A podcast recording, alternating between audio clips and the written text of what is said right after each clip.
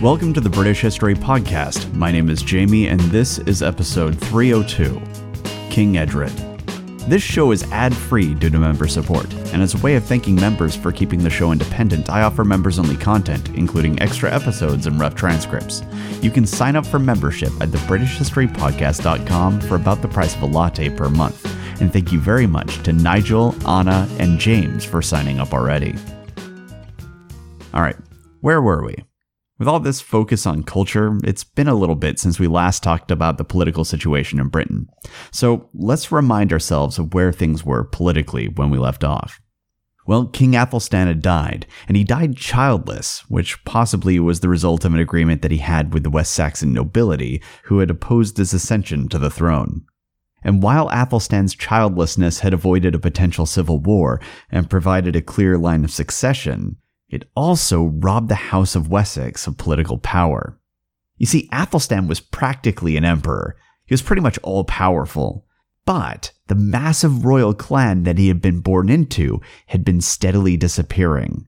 Until finally, at the end of his life, that line had dwindled to simply Athelstan, Edmund, and Edred.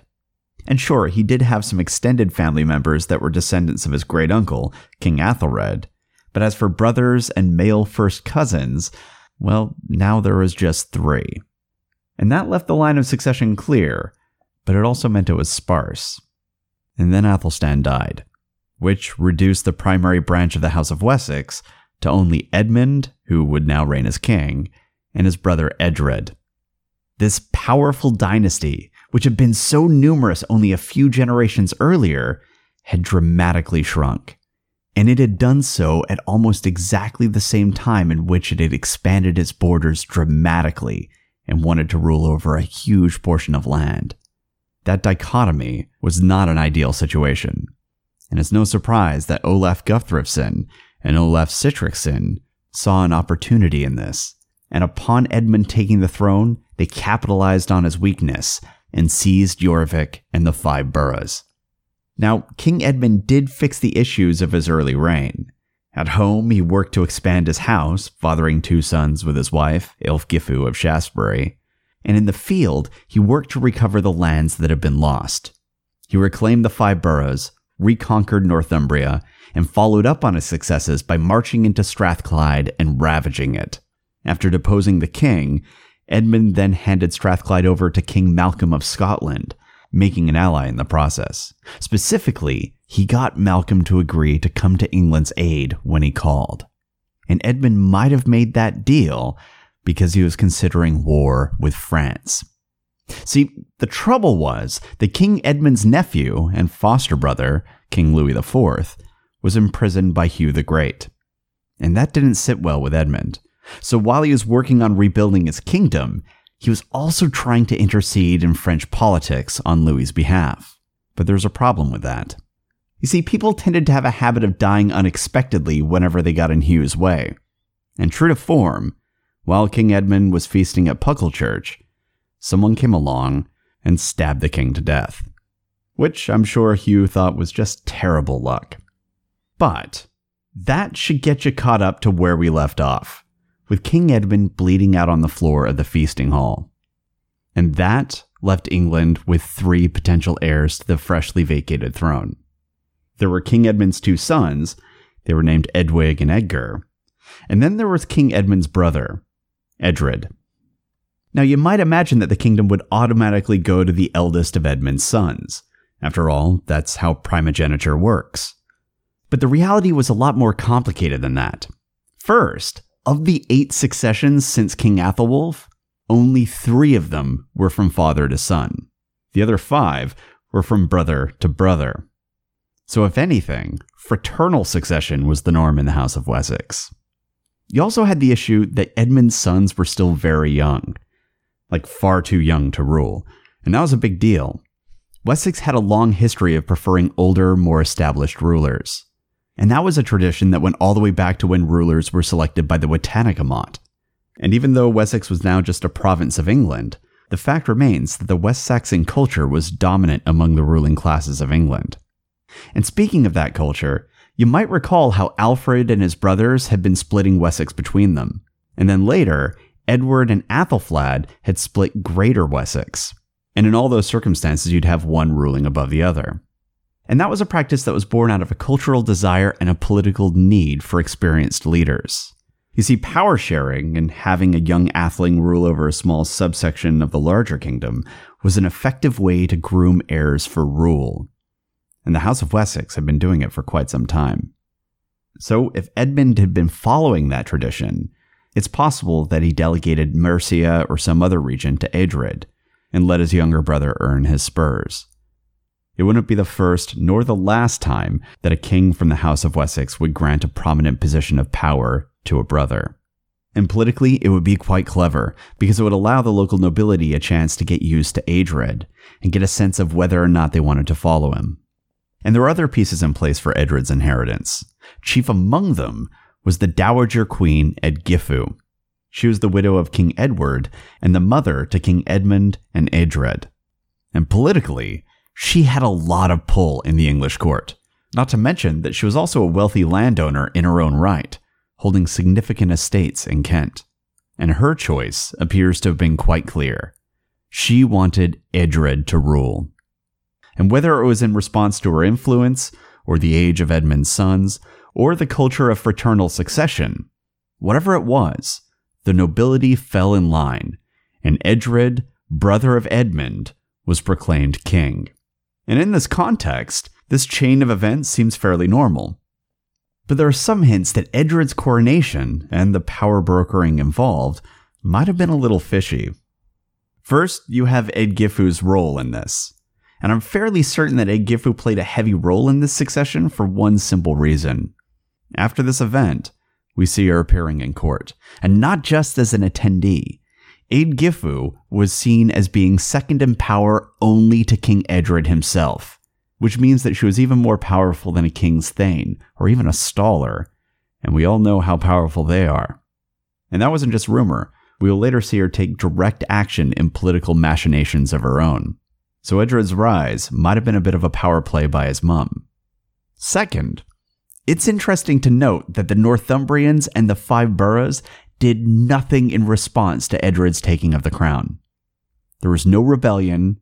There were no invitations being sent to tall, bearded, blond guys from overseas. They didn't do any of the things that they typically did in this circumstance. Instead, Edred was proclaimed king, and the usually rowdy Anglo Danes of Northumbria just went right back to, I don't know, eating lutefisk? So, why did that happen? Lastly, King Edmund died while he was working to secure the freedom of his nephew and foster brother, King Louis IV of France. And King Louis was Edred's nephew and foster brother as well, so you'd think that he'd take an interest. But whereas Athelstan and Edmund had both worked hard to defend and support Louis's claim on France, Edred showed absolutely no interest. He completely dropped the matter. And almost at the same time, Hugh the Great released Louis from prison though Hugh the Great stripped him of a bunch of his lands and power, rendering Louis basically a king in name only. So the timing of all of this, the murder, the sudden dovish stance towards France, and the strange silence in Northumbria are all kind of odd, especially when taken together. I don't know what to make of it. It's just strange. But in King Edred's defense, French politics seemed pretty dangerous, and there were plenty of reasons to just not get involved. Like, for example, a desire to live beyond 35. And as for his mother's influence at court, well, given the fact that he had so few family supporters at court, Edred might have welcomed his mother's heavy hand. Because the fact of the matter is that Edred inherited quite a few problems that were already taking up a lot of his time. The first problem was his stomach. Records indicate that Edred suffered from a significant and chronic illness of the gut. And as a grandson of Alfred, we can likely surmise that poor Edred had inherited Crohn's disease, or at least one of the many similar related illnesses. And the thing about autoimmune disorders is that they're difficult to treat even in the 21st century. And King Edred was not in the 21st century. He was living at a time where it was difficult to survive the flu. So life for King Edred was uncomfortable and probably really exhausting. Because let me tell you, there are few things as exhausting as a gastrointestinal bleed. So that's problem number one. Problem number two was also inherited, only this time it wasn't genetic, it was religious. As you might remember, English monasteries had a long and storied history of being a place where rich families could store their spare sons. And these religious houses ran quite differently than how you might imagine a medieval monastery worked. The monks owned their own property, including land. The monks weren't required to take a vow of chastity. There weren't religiously based dietary prohibitions. And of course, there was a ridiculous amount of alcohol apportioned to each monk every day. Like, a ridiculous amount. Entirely too much alcohol every single day. And the situation in the English church had become so extreme that we have records of ecclesiastical figures complaining about the drunken orgies that were taking place at these institutions. English monasteries for large parts of the Middle Ages were in practice little more than frat houses for the island's rich kids. It was like a 300 year long Coachella. And this fact was getting on the last nerve of some of the more pious members of the clergy. So a group of reformists, buoyed by a new awareness of monastic life on the continent, was beginning to form. And at the head of the group was an extended member of the royal family. His name was Dunstan. Now, Dunstan wanted the English church to start looking like continental Benedictine monasteries. And that would mean that English monks would have to give up their worldly possessions. They'd have to stop having sex, and they'd also have to stop eating meat. But they could still drink. But as you might imagine, this proposal wasn't exactly all that enticing to many of the monks. No sex, no meat, and you can't even live deliciously. At that point, why even bother being a monk? And that's where Dunstan's reforms might have stalled out, were it not for a bit of luck. You see, years earlier, King Edmund had gone hunting. This was before he was King Edmund, though. He was just Eddie, or Edmund. And on that hunting trip, things went bad, and Edmund thought he was going to die. So he did what many people have done in those circumstances. He tried to make friends with the Almighty. And I'm sure it was the typical, oh shit, if you let me survive this, I will be so good. You'll see, I promise. But whatever the promise he made was, he survived the incident. And fast forward to Athelstan dying and Edmund taking the throne, well, all of a sudden, Edmund decided to make good on his deal, and he appointed Dunstan as the head of the abbey at Glastonbury. So now you had the leader of a Benedictine reformist movement that was heading up a major abbey in England. And as a consequence, the fraternity culture of the Anglo Saxon church was put on notice, which meant that a lot of rich families were hearing complaints from their rich kids about how shitty their summer camp had become, and how it was kind of all the fault of the House of Wessex. And that was a problem. It was a problem for Edmund, and now that Edred was on the throne, it was a problem for him too, because his survival on the throne required maintaining the support of his dynasty, who supported Dunstan, while also keeping the other noble families happy. And the thing about autoimmune disorders is that they're often triggered by stress. And sure enough, the record that discusses all of this mess also includes discussions of Edred's stomach pains and it gets worse. Dunstan, it turns out, was charismatic, and despite his absolutely miserable pitch, he actually began to gain some traction on his no sex, no meat, no fancy things crusade. And pretty soon, a highborn monk named Athelwold slipped off his boat shoes, traded in his salmon colored chubbies for a robe, and depledged from Kappa Beta Athelbrad. And the thing about converts is that they're always the most zealous believers.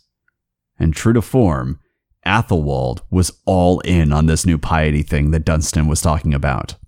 In fact, Athelwold made Dunstan look like party time Barbie. He was utterly ruthless in his pursuit of reform. But he wasn't all powerful, and as a mere monk at Glastonbury, there was only so much he could do. And meanwhile, his fellow monks were still throwing a 24 7 kegger. It was demoralizing, and it bothered him so much that he decided he was going to move to the continent. But the Dowager Queen Edgifu caught wind of this, and in a demonstration of her power, she convinced King Edred to intervene. Edred did as his mother asked, and to placate the angered monk, the king granted Athelwold the abbey at Abingdon, and he allowed him to staff it with other similarly disgruntled reformist monks from Glastonbury. So now we have two Benedictine reformers heading up major English religious institutions, and one of which was seen as an extremist even in his day. And that extremist also had unparalleled access to the future of the crown, because Athelwold was allowed to educate Edred's nephew, the young Prince Edgar, son of King Edmund. Fire and Brimstone was now fully facing off with Animal House, which meant that the English Church, a pillar of economic and political power in its own right, was at risk of devolving into an ecclesiastical civil war. And King Edred was caught in the middle. But hey, at least Northumbria was stable. Though, as far as Northumbria was concerned, the best policy is trust but verify. So in 947, Edred made the journey to the border village of Tanshelf. And there, he was to meet with Archbishop Wulfstan of York. And that actually must have been a difficult decision. I mean, first of all, traveling, like stress, is a common trigger for immune disorders. So I'm sure that this trip to Tanshelf wasn't something that he wanted to do. But more than that, there was the issue of who he was meeting with Archbishop Wulfstan. Wulfstan had been appointed by Athelstan himself, but that didn't seem to make much of an impression upon him, nor did any of the oaths that he took, because Wulfstan was the same archbishop who had broken his oaths and had joined Olaf in his war against England.